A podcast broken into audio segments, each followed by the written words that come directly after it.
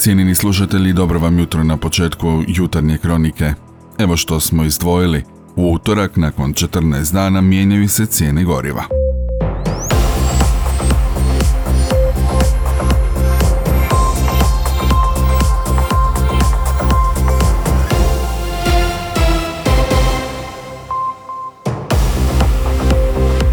Dobro vam jutro. U Maloj Vješnici i grada Zadra nastavljeni su razgovori na temu izrade novog gradskog proračuna za 2023. godinu. Na sastanku su sudjelovali predsjednik kluba vješnika SDP-a Daniel Radeta i uz njega Nino Mrčela, predsjednik kluba HDZ-a Dado Burčul te vijećnik domovinskog pokreta Damir Biloglav, uz gradonačelnika Dukića i zamjenika Babića s resornim pročelnicima. Na sastanku prošlog tjedna sudionici su iznijeli prijedloge za novi proračun te su ih službe gradske uprave uvrstili u pripremu proračunskih materijala. Od svih obrađenih i pristiglih prijedloga u cijelosti u novi prijedlog proračuna uvršteni su oni za koje se založio vječnik domovinskog pokreta Damir Biloglav.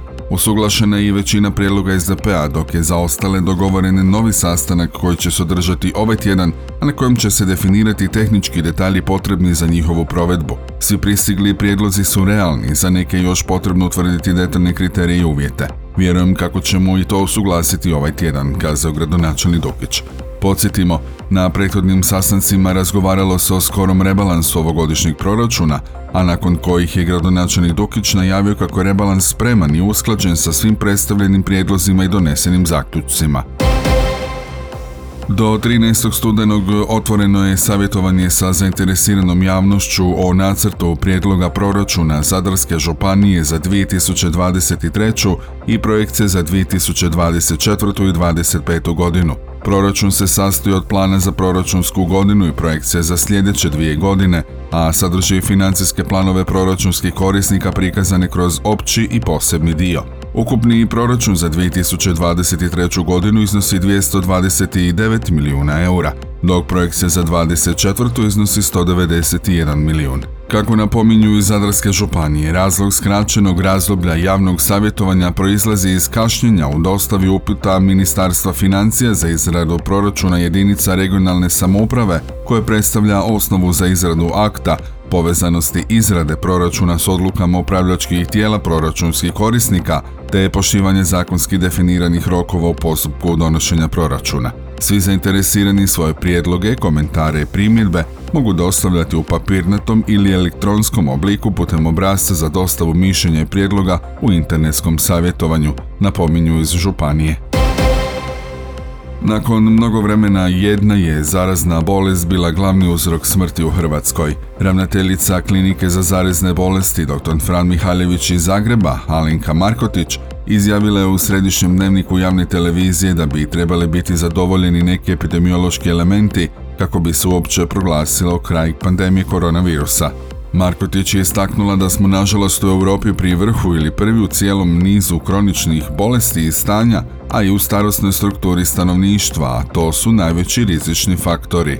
To su definitivno razlozi jer smo nažalost u Europi pri vrhu ili među eh, ili eh, prvi u cijelom nizu kroničnih eh, bolesti i stanja, a i u starosnoj strukturi stanovništva u odnosu, a to su najveći rizični faktori. To je nešto što će se trebati tek analizirati, toga je svjesno i već su pokrenute akcije od strane Hrvatskog zavoda za javno zdravstvo, Ministarstva zdravstva i drugih zavoda za javno zdravstvo, uključujući e, štampar. E, znači, svi pokušavaju ponovo osvijestiti važnost e, prevencije, kontrole, navika. Nažalost, mi smo i među najdebljima, odnosno prvi u Europi. Dakle, ima puno toga na što moramo povesti puno računa o, o sprječavanju i prevenciji kroničnih e, nezaraznih bolesti e, da bismo onda indirektno smanjili i smrtnost od zaraznih bolesti. Evo što je kazala o stanju s covidom. E, pa u svakom slučaju situacija je značajno bolja nego što je bila, već dugo bolnica nije prepuna, dakle ima mjesta, uglavnom se hospitaliziraju e, stariji rizični bolesnici i na sreću sa većinom u zadnje vrijeme i dobrim ishodom. E, ne primjećujem, dakle kliničke slike su puno blaže nego što su to bile za vrijeme recimo kada je kružio delta virus, cijeli omikron je puno blaži. Nema novoga, dakle sve su nekakve nekakve varijante Omikrona koji je na jedan način e, djelovao, možemo reći, pozitivno jer je prokužio veliki postotak stanovništva. Dakle, jako puno ljudi danas vidite da imamo, iako su u padu zadnjih tjedana ti brojevi i postoci, ali imamo još uvijek e, puno inficiranih, međutim, nema, to nisu ljudi sa teškim oblicima bolesti i na neki način e, je Omikron postigao u svijetu ipak određenu razinu zaštite, ono čemu smo se i nadali da će doći neki blaži virus koji će, evo, teško da ćemo ga se riješiti. Markotić je komentirala i mogućnost proglašenja kraja pandemije.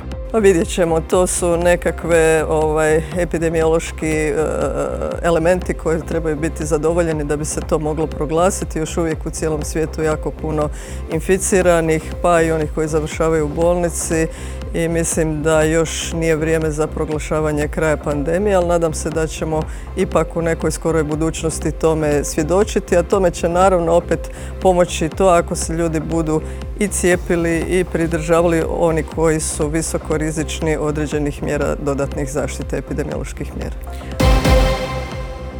Kako su izvijestili iz Hrvatskog zavoda za mirovinsko osiguranje, isplata mirovina za listopad ove godine korisnicima računa poslovnih banaka kreće utorak 8. studenog. Mirovine su, podsjetimo, 1. srpnja narasle za 6,18% temeljem redovitog polugodišnjeg usklađivanja s potrošačkim cijenama, ali i prosječnim bruto plaćama, te povećane mirovine prvi put su isplaćene u rujnu, što je bila mirovina za kolovoz s razlikom za srpanj. Gotovo četvrtina građana birala bi upravo HDZ, koji i dalje ima veliku prednost pred glavnim konkurentom SDP-om, koji bilježi sličnu potporu kao i mjesec dana ranije, Rezultati su to posljednjih istraživanja Krodemoskop koji je u suradnji s Promocijom Plus objavila RTL televizija. Nikakve promjene nema ni na ljestvici pozitivaca i negativaca među političarima. I dalje su na vrhu predsjednici Republike i vlade. Neprekidno već 21 mjesec najpozitivniji političar je Zoran Milanović 18%, a popularnost raste hrvatskom premijeru koji je sada na 16%. Promjena nema ni na samom vrhu ljestvice negativaca. Prvo mjesto uvjerljivo drži Andrej Plenković 29%, a prati ga Zoran Milanović 15%. Po dobivenim ocjenama najbolje u studenom prolazi ured predsjednika koji iz mjeseca u mjesec drži čvrstu trojku. Hrvatski sabor za svoj rad dobio istu ocjenu kao i vlada, dvojku. I dalje među našim sugrađanima vlada pesimizam, Gotovo 76% smatra da država ide u pogrešnom smjeru, 15% smatra da je smjer dobar. Od utorka se nakon 14 dana mijenjaju cijene goriva. Kako se neslužbeno doznaje, osnovni Euro Super 95 trebao bi poskupiti 48 lipa po litri, dok će dizel pojeftiniti 25 lipa. Cijenu plavog dizela vlada će najvjerojatnije zamrznuti i dalje na 8 kuna 49 lipa po litri. Prosječan spremnik za benzince tako bi trebao poskupiti za 24 kune, dok će vlasnici dizelaša plaćati 12,5 kuna manje nego sada. Podsjetimo, sukladno vladinoj uredbi o utvrđivanju najviših maloprodajnih cijena naftnih derivata, u posljednja dva tjedna cijena osnovnog Eurosupera iznosila 11 kuna i 10 lipa po litri, dok je cijena dizela na 13 kuna 44 lipe. Na adresu košarkaškog kluba Zadar stigla je kazna Admiral Betaba lige. Riječ o utakmici trećeg kola ove lige koja se odigrala 17. listopada u dvorani Krešimira Ćosića između Kaka Zadra i Kaka Megamis. Prema odluci disciplinskog suca Kaka Zadar je kažnjen s iznosom od 1500 eura. Razlog je vrijeđanje sudaca i igrača Kaka Megamis za vrijeme utakmice. Precizno su naveli kako je u drugoj četvrtini došlo do skandiranja sucima od strani dijela navijača, dok je u četvrtoj četvrtini došlo do skandiranja skoro svih gledatelja u dvorani. Također u istoj četvrtini došlo i do skandiranja igraču Kaka Megamis. Nije to jedina kazna, pa je tako klub dobio kaznu za utakmicu protiv Kaka Splita. Kako navode utakmici petog kola Admiral Betaba Lige koja se odigrala 28. listopada, klub je kažnjen s iznosom od 2000 eura. Kao razlog u odluci se navodi skandiranje igraču Kaka Split prilikom izvođenja slobodnog bacanja te skandiranje sucima. Evo sada i najave večerašnje utakmice za koju vjerujemo kako za posljedicu neće imati dodatne kazne. Naime, nakon pobjede koju su u petak upisali u gostima kod Zagrebačkog Dinama, šeste u prvenstvu, košarkaši iz Zadra već danas nastavljaju svoj put u regionalnom natjecanju. Dvoboj šestog kola Admiral Betaba Lige Zadrani će odigrati u Beogradu protiv Crvene zvezde. Igrači Daniela Jusupa ovom su natjecanju na omiru od tri pobjede i dva poraza, dok je domaćin i dalje neporažen, ali s dvije utakmice manje. Prošlogodišnji osvajač ABA lige definitivno je favorit u ovom dvoboju, ali nema sumnje kako će Zadar predvođen Lukom Božićem, jednim od najboljih igrača lige u ovom trenutku, pokušati pružiti dostojan otpor. Evo kako utakmicu najavio Danil Jusup. To su baš onako teške utakmice. Nekome su to najlakše, meni su to najteže utakmice gdje je jednostavno protivnik toliko kvalitetan i na domaćem terenu. To je Euroligaška momčad. Oni pucaju iz svih oružja, ali njihova defanziva, mislim da je to, oni kad stisnu u obrani, onda je tu teško doći do šuta. Mislim da je tu njihova najveća snaga. Šanse za nadat se nekom velikom iznenađenju objektivno nisu, međutim uvijek šansa postoji. Jednostavno moramo se skupiti.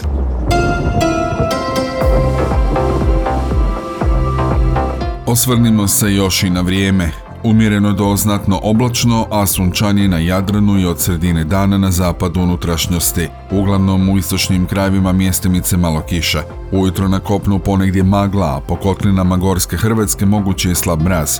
Vjetar uglavnom slab, na Jadranu do umjeren sjeverozapadnjak, još ujutro i bura. Najniža jutarnja temperatura zraka većinom od 2 do 7, na Jadranu 9 do 14. Najviša dnevno uglavnom između 10 i 14, na Jadranu između 18 i 21 Celzijevog stupnja. Jutarnju kroniku pročitao uredio Franko Pavić, realizirao Matija Lipara, a proizvela Antena DOO, studeni 2022.